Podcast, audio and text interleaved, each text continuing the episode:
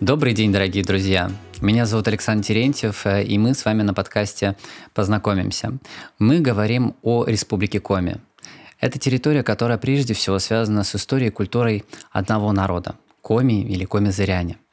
И мы сегодня э, с вами познакомимся через необычный способ. Как правило, э, говорят о народах через костюм, какие-то песни, в целом культурную составляющую. Мы же пойдем по другому пути пути одного из величайших художников XX века, Василия Васильевича Кандинского. И без зазрения совести можно сказать, что Коми стала родиной для рождения этого художника. А, может быть, немножко нагло, но а, для затравки можно так сказать. Мы родина Кандинского. И для того, чтобы рассказать о том величайшем пути, который еще а, будучи студентом, прошел Кандинский, мы сегодня пригласили моего собеседника. Это искусствовед, ученый, исследователь, а, кандидат исторических наук, а, лично для меня человек, раскрывший вот эту связь, по крайней мере, большой публике Коми и Кандинского, это Ирина Николаевна Котолева. Ирина Николаевна, здравствуйте. Добрый вечер. И э, вот мы с вами э, вчера как раз обсуждали некоторые темы, очень важная, наверное, составляющая.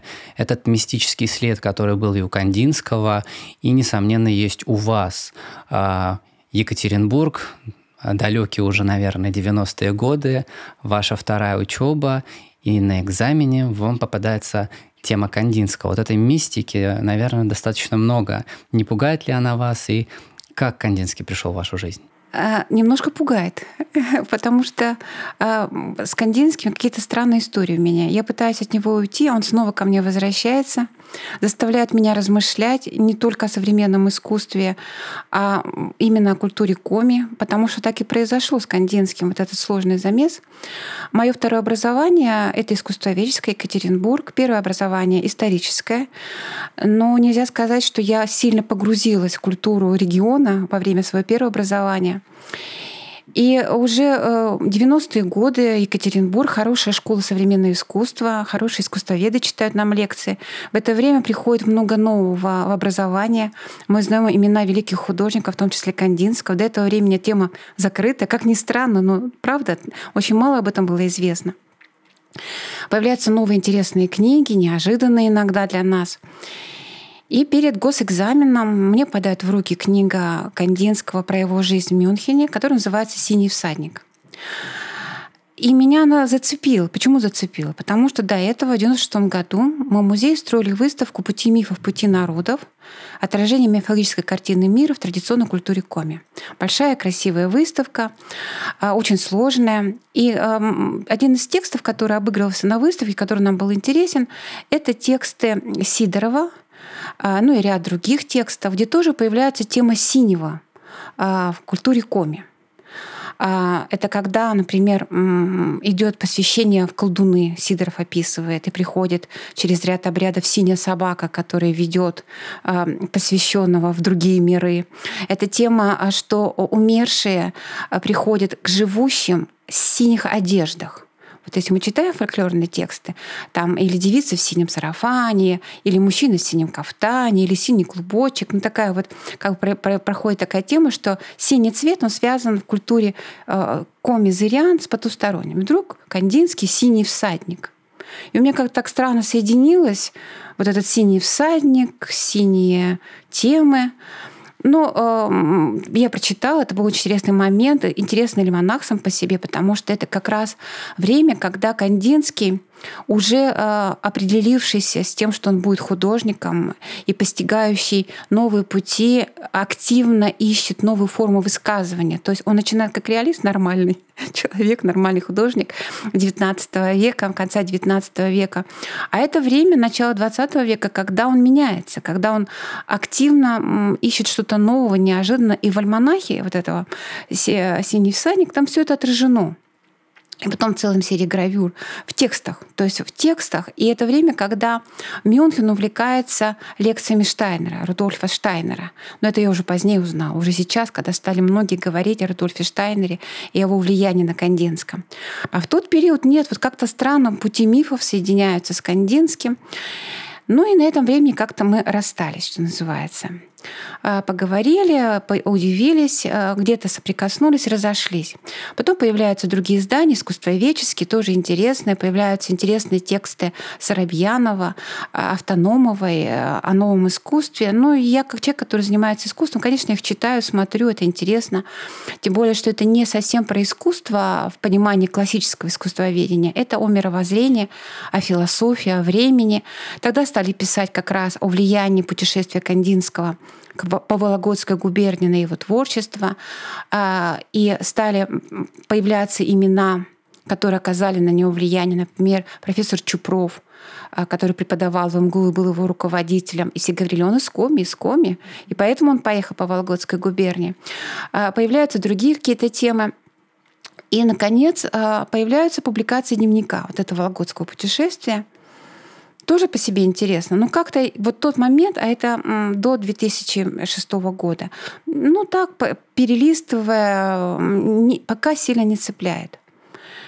И, наверное, самое сильное меня зацепило и что заставило думать э, о новых подходах э, представления Кандинского и культуры зырян, осмысления, как бы эти такие разные миры, но как-то они стали все у меня сближаться, сближаться во мне, да, в каких-то там осмыслениях.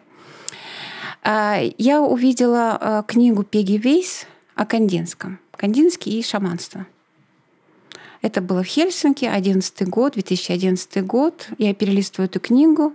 Я до этого эту книгу не видела, хотя другие уже видели эту книгу. Они писали, говорили, цитировали. А, многие следовали ее высказыванию, что да, вот Кандинский увидел шаманство, и это повлияло. Такие есть искусствоведческие работы на эту тему вот, в начале 2000-х.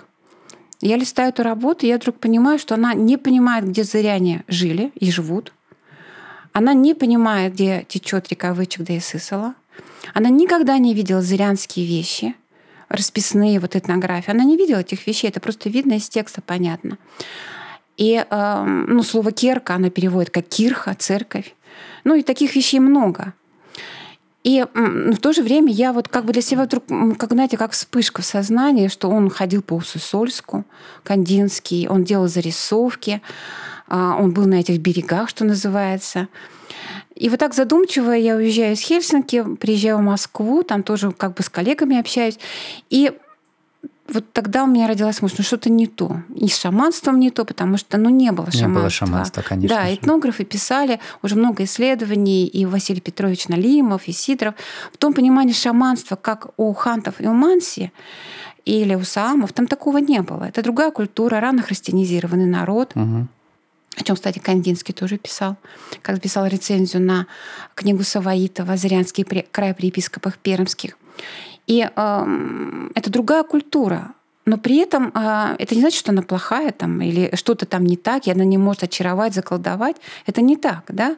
То есть э, она выхват... взяла то, чего ей хотелось, и выкрутила это с точки зрения анализа его живописных работ более позднего периода. Угу. Ну, такой несколько натянутый, скажем, ход. И теперь искусствоведы стараются избежать ее высказываний, потому что уже много как бы других э, подходов. Переосмысления, да, потому что все понимают, ну, некорректно, некорректно это. Вот. А потом появляются другие исследования, и дневники печатаются с хорошими публикациями автономом, по беседы, с Автономовой, книги Игоря Аронова, где вот этот начальный период. И тоже появляется такая наглая идея, прям прямо говорить, путешествие Кандинского к Зырянам. Ну да, кстати, это очень важно, ведь э, вот э, по... и вы сказали, все-таки путешествие в Вологодскую губернию, да, тогда еще коми автономии как таковой не было, и э, коми народ жил и в Вологодской, и в Архангельской губернии, да. если мы про ижемцев говорим. И вся вот эта история, казалось бы, мы видим некоторые попытки с той же Вологодской стороны подтянуть к себе эту историю, что а, вот он приехал в Вологодскую, а вот вы своим поступком а, прям, прямо обозначили, он пришел к зырянам. И вот каковы причины того, что он ведь действительно к зырянам-то дошел. Почему? Вот Пегги Вайс, про которого вы говорили в э, своей книге, пишет, что он какие-то корни свои искал, связь Она, между да, словом пишет, конда да. с мансийским языком, хотя вагулы на территории современного Усть-Коломского района не жили уже достаточно Но она решила, давно. что это рядом. Она географию сложно представляет, какая страна большая Россия. Да. Но до сих пор, кстати, эта тема такая присутствует, э, где он путешествовал и кому он ехал, потому что Вологодская область, и особенно э, город Кадников, краеведы, угу. очень любят эту тему. Есть экскурсии по местам Кандинского. А, и они хорошо водят, кстати, эту экскурсию. Много интересных материалов, потому что там был Иваницкий, угу. с которым он много общался. Есть о чем поговорить. Но почему все-таки к зырянам? Ну, потому что он правда ехал к зырянам. И последние находки а, у Керимовой, у Аронова подтверждают это. Потому что, во-первых, он делает за год до поездки, поездка в 1889 году, а за год он делает доклад в этнографическом отделении а, Общества любителей естествознания антропологии, вот, да, вот где вот он а, как раз и был связан с этим обществом, и от кого получил гранты на поездку, деньги – а, он делает доклад, который называется «Культура пермяков и зырян». То есть он, он во-первых, он разделяет, он общается с этнографами активно, он понимает а, специфику, что это финно-угорская группа, он понимает а, различия, да, мы сразу видим из названия пермяки и зыряне. Но самое главное, последние письма, которые были обнаружены э, Керимовой э, в архиве исторического музея, переписка Харузина и Кандинского, где он прямо пишет, я заколдован зырянами, я еду к зырянам, мои мысли то в Париже, то у зырян, Угу. То есть он а, совершенно четко определяет, что он едет к зырянам. Как финно-угорская группа. А, его интересуют древние пласты, он надеется найти такие древние тексты. Не он один, кстати, искали в то время вот эти древние пласты, потому что и финские исследователи считали в конце XIX века, начале XX, что а, вот этот текст Каливала — он как бы рождается, от разных народов приходит. И возможно, что где-то у зырян тоже такие же песнопения были. И вот они ищут эти взаимосвязи. Археологи ищут взаимосвязи э, с финно-угорским народом России, фольклористы, языкознание финно-угорское. Вообще рубеж веков — это такой мощный э, период э, становления, развития финно-угорской языкозна... угу. науки, да, финно-угорской науки в разных. При этом тогда это как-то даже не делили. Это был единый сплав антропологии, этнографии, языкознания — это в едином ключе рассматривалось. Но как будто бы они же уже, вот если мы говорим про Кандинского вот, и, и тех людей, которые с ним ездили, как будто бы это уже условно второе поколение исследователей, уже видевших да. материалы того же Видемана, Шогрина, Гастрона, и уже да, ознакомившись, да. попытались они в, в, углубиться в эти темы. Ну, какой-то, да, новый, новый материал собрать. Непосредственно один из учителей Кандинского, который оказал на него большое влияние, Миллер, Всеволод Федорович, профессор Московского университета, образованнейший человек своего времени, он как раз в конце XIX века пишет э, две большие статьи для энциклопедии Брагауза и Фруна э, про Каливалу и Каливала Пек, эстонский этот эпос. И он, конечно, был в курсе вот этих всех тенденций, поисков. И э, вот эта э, установка искать архаичное, конечно, присутствовала. Но и поскольку это был отдел этнографии, где вот Харузин, его друг возглавлял, Николай Харузин возглавлял всю эту работу, э, был профессиональный подход. Были специальные опросники, которые раздавались исследователям, где а, были блоки вопроса по обычному праву и одновременно по вопросам мифологии и по праздничной культуре, по представлениям о колдунах, что думают о ветре, о звездах, ну такие такие общие вопросы достаточно подробно. И Кандинский, когда готовился, он готовился к поездке, мы это видим из публикации его дневника вот этого поездки, он читал литературу предшественников, да, он как бы знакомился с тем же Клавдием Поповым, который написал одну из серьезнейших работ по Зырянам, опубликованную уже к тому времени. Он читает, он знал работы Куратова, то есть в ссылке есть наш э, э, Иван Алексеевич Куратов. То есть он, он готовится, он смотрит разные труды, разные материалы. Но и то, что он берет с собой в поездку словарь Видемана, немецко-зырянский словарь. Редко кто из путешественников берет с собой ну, да. большие словари. Да, так ну, что... Ну, самое главное, что а, стоит подчеркнуть, словаря-то другого не было. Ну, я имею в виду, да. русско-зырянского словаря не только, было. Еще и... только появится в да. публикации. Вот э, Саваитов писал об этом уже, но Лыткин только-только издаст. Ну, Лот... вот да, в это же и время в конце появится только да, в конце. И он рецензию потом напишет. Там как бы первые такие варианты именно русско-зырянского и какие-то материалы. А он как такой первопроходец. Ну, это как бы громко сказано, потому что были и другие исследователи, он их знал. Но и для нас, конечно, вот этот дневник, который он вел Вологодской повестке, как он все-таки ее называет, да, Вологодское путешествие по Вологодской губернии, такая несколько путаница в современном мире, да, потому что сегодня это отдельная административная да. единица, тогда это единое пространство. Это, конечно, интересно, потому что там разные записи. Самое главное, есть рисунки, зарисовки. И э, да, там есть записи, связанные с Кадниковым и, и непосредственно с Вологдой, где он останавливался. Эти, кстати, дома до сих пор есть. Э, и в дневнике достаточно большая часть вот этих небольших листочков записной книжки связана именно с поездкой по Зырянскому краю. Он там фраза «Я въезжаю в Зырянский край», «Я определенно очарован, очарован Зырянами». Ну и рисунки. Вот рисунков очень много связано с Зырянским краем. Поклонные кресты, угу. где он описывает, делает комментарии, подписи стоят. Ну, вот эти бани, амбары mm. в Кирчоме, да, которые делают зарисовки. Неожиданные предметы усы сольские. На самом деле это вот такой особый пласт какой-то связанный с Кандинским или пейзажик небольшой угу. на берегу Искулома. И вот эти фразы, где он а, видно, что он собирает материал у, зырян по празднованиям определенных праздников или каким-то обрядам. Там есть упоминание о версии Васи, угу. например, на страницах мы видим. И э, для нас это очень интересное свидетельство его погружения в культуру зырян. Вот он молодой человек, студент, приезжает на территорию, где говорят на другом языке, который он пытается учить, но, конечно, сильно не понимает. И он видит реакцию на него людей, да, как, как они на него реагируют. И сама вот эта тема погружения в другую культуру, в другой язык, она ведь очень важна. Когда мы говорим о наших изменениях, это всегда связано встреча с другим, потому что другое нам позволяет понять себя. Угу. И это вот очень важный момент. Э, мне кажется, его путешествия, его поездки очень важный момент.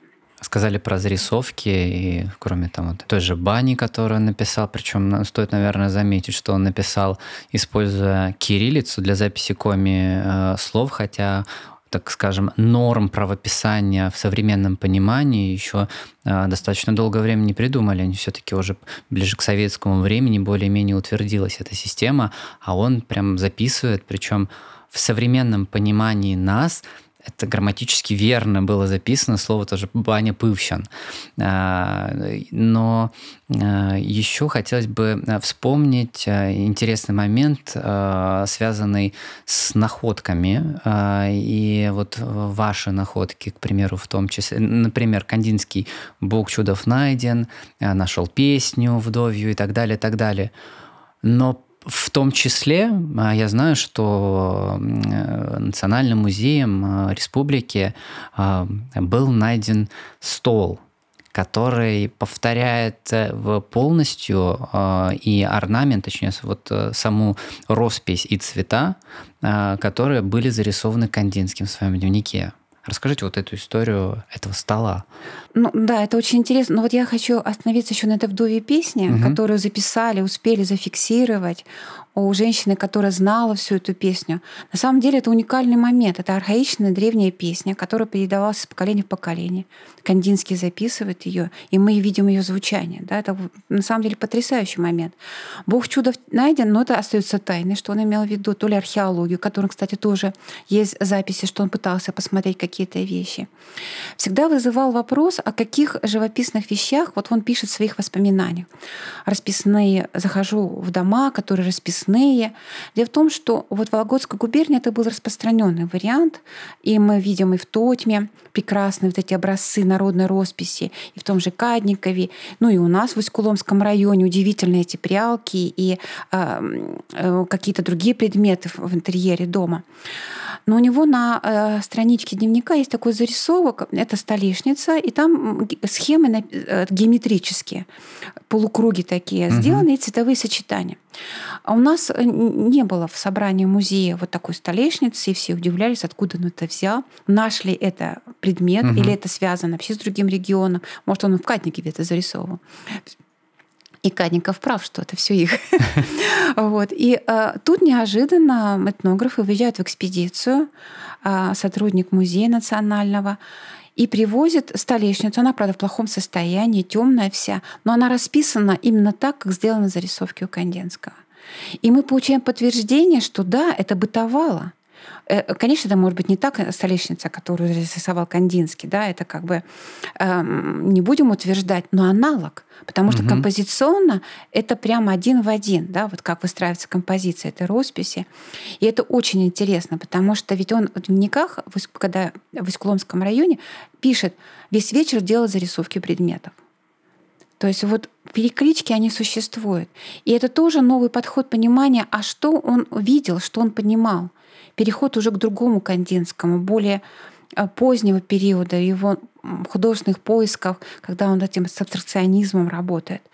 Потому что когда мы видим ускуломские вещи, вот они мне вот совершенно тоже выражат, и многих выражат, мы видим вот эту живую роспись, да, когда почти пальцем, да, вот эту угу. геометрию выводит, смешивание красок. И в, в альбоме, который мы делали «Путешествие Кандинского к Зырянам», там сделан такой принцип сопоставления живописных работ Кандинского и вещей э, с Усть-Куломской росписью в крупном увеличении. И вот в фильме мы тоже обыгрываем, угу. да, в крупном увеличении. Вот эта идея у меня появилась в Лувре. Ну, не в Лувре, а в центре Помпиду. Угу. Когда я пришла, там большая экспозиция по Кандинскому, понятно. И я, мы уже готовили а, альбом, идеи были. И э, вот я хожу, смотрю на этого Кандинского, и я не могу сказать, что я его сильно люблю как художника. Мне это ближе шагал на самом деле. А, ну вот я хожу, смотрю, фотографирую, ракурс один, ракурс другой. И вот когда делаешь крупное увеличение, и в эту минуту я понимаю, боже мой, так это же вот наши прялки, вот это же вот пальцем, да, мы это видим движение. И вот тогда вот я, глядя вот на эти увеличения на телефоне, понимаю, что вот он ход-то, да. Я не знаю, насколько это а, понятно всем зрителям, понятно всем, кто сталкивается с этим. Но когда ты видишь роспись Ускуломскую, например, и вот эти работы конкретно Кандинского, ты понимаешь, что вот она, но для меня это вот она живая связь. Может, у каждого своя связь, свое понимание. Так же, как я, когда работа Кандинского связана с путешествием, с движением, у него же много картин, угу. всадники где? ну, для меня сразу путешествие. Я всегда думаю, ну, конечно, на лошади верхом 45 верст, как он пишет, в одну сторону и в другую, в ночи, по лесу, по топе. Если кто когда-то ездил на лошадях, э, на лошадях в ночи, тот меня поймет, да, это, это особое ощущение, да. И вот он пишет, не, не дай бог никому, да, вот эти mm-hmm. передвижения. И вот это, и, и я, я когда вот вижу тему всадника, для меня все время, ну вот сказывается.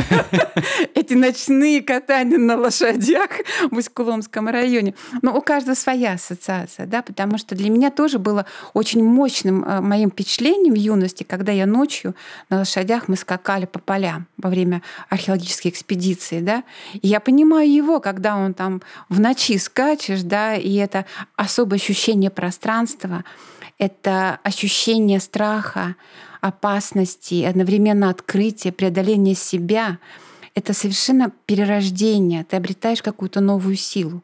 Поэтому в этом плане он для меня абсолютно... Вот я его понимаю. И всадники его, все многочисленные, для меня — это путешествие к зырян. Слушайте, а тогда вопрос еще вот про Кандинского как ученого, наверное, потому что вот пытаюсь понять, дневники вот видел, э, что он там писал, но тем не менее после прочтения статьи ты понимаешь, что все равно человеком был собран большой материал а, о регионе, в том числе о богине Полознича, о которой я совершенно ну, узнал, честно, только из статьи Кандинского. Я о ней ранее не слышал, для меня прям какое-то удивление богине ржаных полей, чьи инкарнации ну, немножко в нашем фантазии мире. у него. Тоже э, немножко Есть фантазии. Василек. Я такой, боже, как это красиво написано. И вот эта вся история про э, и матриархат в коме. Э, Золотая баба. Да, и вот это все, как будто все ложится. И то, что на самом деле Войполь это не э, дедушка ночи или севера, а все-таки там более глубокие э, вещи с женским началом, и скорее это просто с северной стороны, то есть твой пэл, а не пэль, и, и вот это все. И тут Кандинского читаем про Пылозничу, А где этот материал можно понять? То есть э, не в дневниках он это записал, значит, был полевой какой-то дневник или тетрадь, где он все это записал. С этим можно ознакомиться или пока эти материалы не найдены? Э, ну вот все исследователи э, и этнографии Азырян, и Кандинского, они все в поисках этих полевых дневников, потому что дневники, э, которые вот вологодские путешествия, там небольшие записи. Угу. И, конечно, для статьи там маловато материала. Конечно. Но он читал другие материалы, он ими пользовался активно, потому что из текста его статьи о мифологическом мировоззрении Азырян, а, там видно, что он пользуется другими материалами.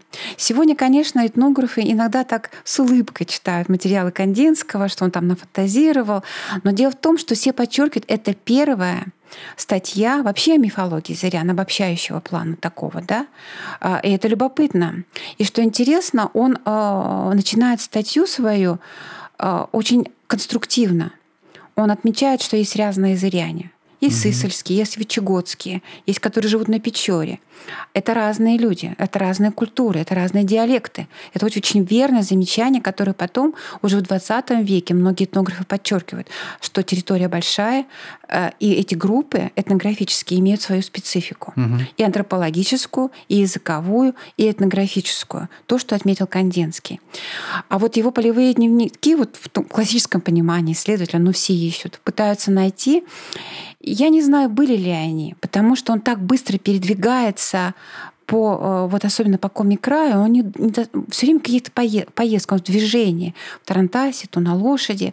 И это часто ночью переезды. Когда он там успевал зарисовывать и писать, ну вот записную книжечку, наверное. Но при этом это любопытно. Это одно из первых таких вот свидетельств о мифологии зырян с какими-то своими подходами. Уже позднее э, 1903 году, то есть статья Кандинская выходит в 1889, угу. почти сразу после его путешествия. А в 1903 первый коми-этнограф Василий Петрович Налимов, тогда молодой чуть-чуть еще не студент Московского университета, через несколько, э, некоторое время станет студентом, а сейчас еще только, но уже входит активно в этот круг московских этнографов, он пишет статью, в которой мягко говорит, что он дополнит публикации, которые были до этого. Ну, он так вот не ругает Кандинского, но он дополняет э, его сведения. Это именно так, потому что Налимов Заренин, он всегда подчеркивал до последних минут своей жизни, что он зеренин а, по своей культуре, по своим корням. Он прекрасно знает язык, он много ездил, собирал материалы. Конечно, он больше знал, чем угу. человек, который приехал и уехал. И он дополняет, дает новые какие-то сведения интересные и о Войпеле, и о Версии. Э, не критикует, но дополняет достаточно существенно. И э, делает такой своеобразный ответ Кандинскому – и это интересно тоже по-своему, потому что один сделал задел и ушел в мир художественный, а этот делает свой задел в мире этнографии в 1903 году и становится профессиональным этнографом. Но этот вот год вообще 903, он такой очень интересный.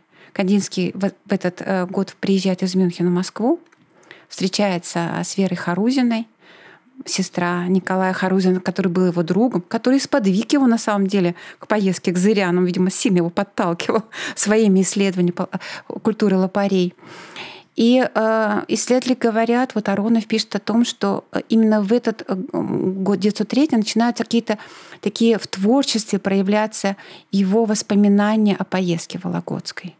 То есть не в тексте, а именно в гравюрах, угу. вот такие какие-то первые-первые его попытки осмыслить то, что было тогда, несколько лет назад, как бы отголоски появляются. Но а более э, как бы конкретно он напишет гораздо позднее, в 18 году, в своем э, такой знаменитой статье «Текст художника. Ступени», где он просто прямым текстом пишет, что его вологодское путешествие и встречи с Рембрандтом в Эрмитаже, это рядом стоит, важно тоже, повлияли, стали решающими, что он бросил карьеру юриста, которая могла быть очень успешной финансовая, тоже неплохая, и становится художником. То есть это вот такие прям прямым текстом. Письменный источник — это важно. Это, это не наши фантазии. Это письменный источник, который говорит, да, он видел это именно так. А, очень здорово. И э, опять же, возвращаясь к исследованию, он, в принципе, определяет для себя очень важную составляющую, ну, для меня тоже, вот эта мистическая сторона коми-мировоззрения, что у человека есть вторая душа. Одна лов, да. она с тобой внутри тебя э, всю твою жизнь и до смерти. Вторая же, она как будто тень, ее не видно, но она проявляется как предвестник э, чего-то плохого. Смерть такой коми-допельгангер непонятный. И вот эта история в том числе у Кандинского присутствует.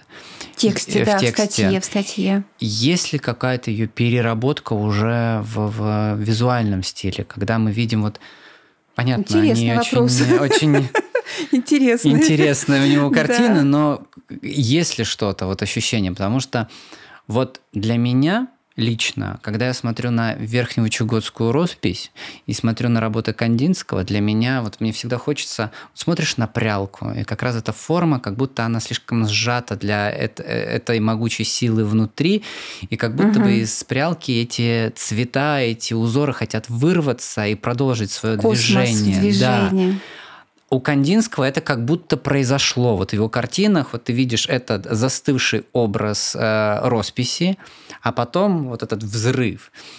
И вот, вот буквально сидя сейчас с вами, у меня вот такое ощущение, что вот, вот может быть вот внутри человека вот эта сила внутри расписная вот этой прялки, она присутствует, но вот орд – это некая сила, вырывающаяся потом. Интересно. Можно ли провести вот так, может, такого формата параллели? Возможно, были у Кандинского. Я не ну, знаю, это, вот если это, вот это любопытно. Но, но никто об этом не писал, надо сказать. Но а, я что хочу отметить. Вообще вот а, есть такой исследователь Александр Иванович Тюряков, замечательный человек, написал очень много по этнографии зырян, ну, такой ключевой специалист по этнографии зырянской, вообще финно-угорских народов России. И а, он отметил, что Кандинский был первым, кто написал в, про орта – из этнографов. Угу. До этого как-то никто об этом не писал. Потом Василий Петрович Налимов развивает эту тему более подробно, а, и Сидоров потом об этом пишет. А вот Кандинский как бы на эту тему э, э, обращает внимание. И это очень интересно, потому что вообще тема орта, она отличается, выделяется из всей палитры финно-угорских вот материалов, ну вот российских угу. народов, потому что как бы у других такого нет, что у человека две души. Это торт, который где-то параллельно, и вдруг момент смерти он к тебе приходит, а он может и в жизни влиять, подсказывать угу. что-то. И э, э, по-моему, до конца никто и не понял, что это, что имел в виду, имеет в виду народ, потому что это живая культура. Э, очень часто, когда мы говорим про этнографию зырян, надо понимать, что часто это живая культура, она есть сегодня. И она, может быть, не так ярко проявляется, как в XIX веке, но если вы поживете, пообщаетесь, то много чего и увидите, и почувствуете. Но вот как вот в живописи это сказалось, это интересный ход. А, но, может быть, вот не случайно фильм-то назывался «Путешествие Кандинского к вратам смерти», да? Орд перед смертью, Усть-Кулом в путеводителях и в, перевод, в словарях называли тоже вратами смерти, угу. но не в понимании, что там вот смерть с косой стоит или кладбище, не в этом дело. Это лов, это Усть-Кулом, это еще как, как черта да, река, рыбная, подводное что-то, разные переводы. Но то, что переходит, вот как корт, да, он появляется, там предсказание чего-то. И вот эти врата смерти э, Усть-Кулом для Кандинского становятся вот перерождением. Да? Не, не понятие вот чего-то плохого, хорошего, не в этом дело. Просто вот, вот по поводу прялки, да, вот он почувствовал чего-то, с чем-то соприкоснулся неведом, как он и пишет, да, я увидела, соприкоснулся с неведовым. И он начинает понимать, что внутри его открылось что-то новое. И он открывается этому новому. Вот эта смелость, может быть, и правда как-то так. Это интересная тема. То есть не вопрос не о шаманизме. Да. Вопрос о борте. То есть Пеги весь не додумала, и она не знала много. Вот. А Орт, может быть, да, вот это вот вторая сторона, и она... Это ведь мощный какой-то такой вариант. Как проявляется в живописи, не знаю. Это надо, ну, прямую, конечно, нет. Да, прямую да. нет. Но э, это любопытный вариант, потому что я думаю, он всегда останется для нас загадкой. И как бы искусствоведы не пытались полностью сделать перевод его картин, это угу. невозможно. Э, и я думаю, что и архивы Кандинского, которые и французские, во Франции, которые хранятся и в Мюнхене, могут преподнести нам много сюрпризов каких-то открытий. Ну и те, кто поедет вслед за Кандинским. Вот, возвращаясь к этой теме поездки Кандинского. Книга, которая издана «Путешествие Кандинского к Зырянову» в 1989 году.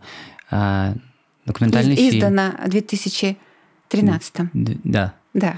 А фильм, который вышел, наверное, чуть позднее. В 16 фильм. А, в котором уже ты непосредственно погружаешься в, это, в эту поездку, и она как будто бы э, такую программу закладывает в человека о том, что вот есть история Кандинского, да, назовем ее синдром Кандинского. Поехал человек. Это хороший синдром. Да, поехал. Только вас психологи не поймут. Есть термин психологический синдром Кандинского. Это есть термин, только он связан с его дядей. Его дядя очень известный психолог был в Санкт-Петербурге, Кандинский. И а, он а, сделал, есть такое у него исследование людей в пограничном состоянии, в том числе и разных видений. Это отдельная тема, которой мало кто занимался. Но это э, малоисследованная тема на самом деле. Общался ли Кандинский со своим дядей? У него опубликовано, и это называется синдром Кандинского, это термин человека пограничных состояний и видения. Ну, он психолог, его дядя. Слушайте, по-моему, вот даже это еще сильнее дополняет фразу синдром Кандинского да, в свете да, да. Вот, ну, психологического. Есть, э, если набирать в интернете, выйдет много чего интересного, в том числе про его дядю. Да. Слушайте, это очень здорово, но Э, мы понимаем, что N, есть n маршрут э, от э, Усть-Сосольска, Сыктывкара в сторону села Кирчоми. Это такой длинный путь, который был у него. Сейчас он намного легче. И вы со своей командой хотели, вот, насколько я понимаю, было желание вот большее количество людей искусства, неважно, художники или даже ученые, ездили по этому пути, раскрывая какие-то новые границы себя, познавая себя, э, может найти, найти то, о чем ты даже не подозревал, что оно в тебе есть. Как и Кандинский, наверное, он, ну, не сидел с, э, каждый день, думая, что, наверное, мне так... Э, не, я, я так я устал думал, от юриспруденции, не, что я стану-ка я художником. Он не думал вначале. Это сейчас, наверное, в наше время более интересно. Стану я цифровым художником вместо юриспруденции. Так вот, поездка, она как идея была. Более того, мы видим, что она э, различными силами также трактовалась, что э, художники сами ездили по этому маршруту, в том числе в рамках э, первой коми биеннале. Сейчас существует туристический маршрут по пути Кандинского, который реализуется местными туроператорами. И интерес растет, и мы видим, что он есть и у представителей вот этой творческой интеллигенции, но есть и у людей, которые вроде бы никакого отношения к искусству не имеют, как у меня, например, но мне этот маршрут прежде всего, как носителю коми-культуры, это наоборот такое возвращение к истокам, вот к своим корням. Э, несмотря на то, что я вырос в сельской местности, и вот эта культура меня окружала, именно в Кирчоме ты как-то через призму понимания того, что великий человек нашел себя благодаря твоей культуре, и что она, и вот и Верхнеучегодская роспись, которая, ну, до вот зрелого возраста и знакомства с Кандинским она никогда не ложилась как нечто больше, чем просто что-то нарисованное пальцем. Сейчас это есть. И маршрут существует. Ну, он перспективен, его можно повторить. Вот синдром Кандинского – это а, не в психиатрическом плане, хотя, кто знает, а, а он возможен, если мы повторил, повторим его путь. Высока вероятность найти себя настоящего. Это хороший вопрос. Я думаю, каждый себе задает иногда в какие-то рубежные моменты в своей жизни. Вообще, вот, возвращаясь к фильму, там была как раз идея, в статье нельзя показать путь, дорогу. Угу. А на мой взгляд, а, вот эта метафизика пути, то расстояние огромное, которое Кандинский преодолел, в одиночке практически, да, он один едет по этим лесным дорогам, только воз, возница, да, который его везет. И так он один, он один перемещается, летняя ночь. Холодно, Холодная. правда, шапка и шубка рядышком, да. Но э, путь, он, правда, сильно влияет. И вот эта метафизика пути, она, наверное, была ну, таким очень значимым моментом для Кандинского в этом путешествии. И он об этом пишет в статье. Я находился один, у меня было время поразмышлять. Он об этом прям пишет, что вот это одиночество было решающим для него, когда вот он осмыслял какие-то вещи. А, ну, я думаю, что в определенные моменты каждому полезно путешествовать вообще полезно а, для понимания себя и мира. А вот когда рубежные моменты, да, почему нет? Когда ты один, ну, сейчас редко бывает один, да, и, может быть, и не надо совсем один. Но так или иначе, постигать другие миры, другую культуру, овладевать другим пространством вхождения, это всегда обогащает нас. И я думаю, что даже не думаю, а знаю, что многие художники хотели бы вот такие какие-то маршруты, которые бы позволяли пройти э, путь. Конечно, им не посчастливится, как Андинскому в Тарантасе или там на теплоходе. Все-таки это будут машины, ощущения теряются, да? А так один, это более остро. Но все равно, вот ты когда едешь э, на машине, те, кто проезжали этот путь от Вологды до Керчомья, например, да, на машине, и ты видишь эти огромные расстояния, да, пространство, это тайга, это понимание, что ты-то есть, но есть еще огромное нечто. И ты всегда понимаешь, соотносишь, что вот эта частичка, а есть огромный мир, но и встреча с другим миром. Я думаю, что вот тот, кто хочет обретения нового чего-то, каких-то новых ощущений, понимания себя — такие как бы очень серьезные философские вопросы. Да? Но я думаю, что рано или поздно люди себе задают эти вопросы. И не только художники. И те же бизнесмены, и банкиры, и политики. И ведь иногда человек задумывается, и что и как. И он отправляется в путь. А почему бы и нет? И повернуться не в пустыню, а в тайгу. Да, то есть такой вот новый вариант. Я думаю, те, кто в лесу находились, а жители э, Республики Коми ведь часто в лесу находятся один на один, ну, хотя бы полчаса, да, ты с этим лесом э, или с рекой, с травой, и ты... Ну, это какие-то такие особые ощущения. Ты понимаешь, что ты меняешься ты очищаешься, ты обретаешь новые силы. И многие просто идут в лес, когда в тяжелые минуты жизни идут в лес и просто стоят с деревьями рядом, да, и понимают, что они вернутся новыми и сильными. Вот жители, которые живут здесь, они знают об этом. И мои многие знакомые так и делают, они идут в лес да, и стоят рядом с деревьями, да, потому что они, они вот это вот э, древнее знание к нам, да, что природа, она очень сильная, она мощная, и она очень много нам может дать, если мы слышим. То, что были в древних культурах. Азерянская культура несет в себе отголоски вот этих древних архаических пластов культуры, несомненно. Только вопрос остановиться, увидеть. Путешествие Кандинского было в конце XIX века. Сейчас все равно многое изменилось.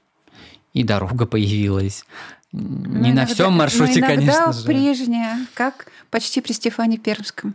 Ну, это лесные дороги, они да. такие остаются. А с другой стороны, э, вот Кирчомия, там можно найти вот ту, ту народную культуру, нетронутую, не, не, а, не какую-то специально искусственно лощеную да, для туриста, а настоящую, какая она есть, без прикрас, красивую, некрасивую, сильную, слабую, но, но ее. Но Керчоми это вообще уникальный вот момент. Я думаю, не зря туда и возили Кандинского, его же из Усть-Кулома повезли местные. Керчоми и, э, во-первых, там до сих пор мы видим то, что Кандинский зарисовывал, амбары и баню, они так и стоят. Это потрясение полное.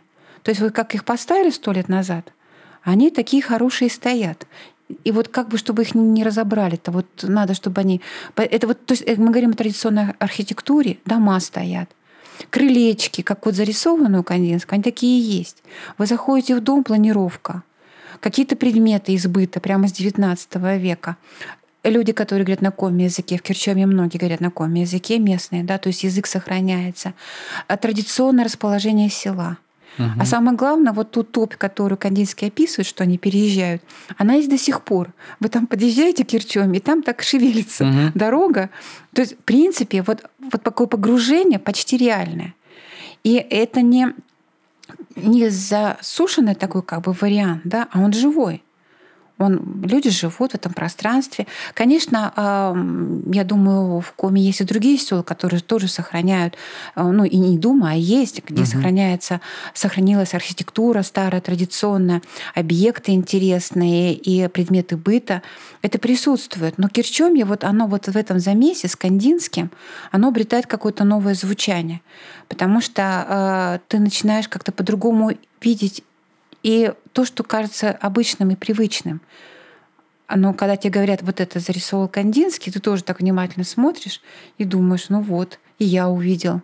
Ну вот как мы путешествуем по великим местам, там вас привозят где-нибудь во Францию, где Леонардо да Винчи жил, и ты так гордо, вот здесь жил Леонардо да Винчи. Ты идешь там, например, э, во Флоренции, во дворце Медичи. Ой, я здесь, да, там. Вот, вот это ощущение, оно как-то сопричастности, да, оно рождается. Э, в этом путешествии, наверное, и есть когда-то. Почему мы любим путешествовать куда-то? Сопричастности. И я там был. Слушайте, и тогда, а, говоря про Керчомию, вообще-то это туристический маршрут, когда люди о нем слышат, а, там, за Кандинским в коме или Кандинский в коме, для, ну, многие ошибочно представляют, что это поездка, как будто вот по следам, чтобы а, прям изучить или соприкоснуться с чем-то, что осталось от Кандинского. Да. А вот наша задача, когда мы проектировали этот маршрут как туристический, она была совершенно другой. Мы же хотели вот этот синдром Кандинского, чтобы он повторялся, максимально приблизить к тем эмоциям, к тому, к чему он прикасался, будь то песни, а, традиционно какие-то вещи, а, звучание языка, общение с местными жителями. А, и даже вот мастер-классы же не такие искусственные, когда вы там садитесь за, за стол в ряд, вам выдают какую-нибудь штучку, и вы ее там отрисовываете, делаете или делаете все вместе.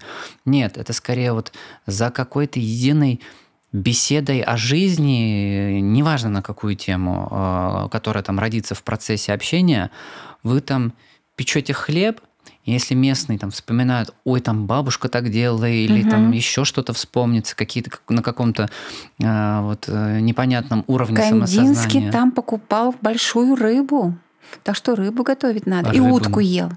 Утку, утку едят, кстати, вот, вот как раз-таки в рамках А он тура. прям описывает, что он там утку ел. Ну что, вот, сегодня же звоним в Керчомью.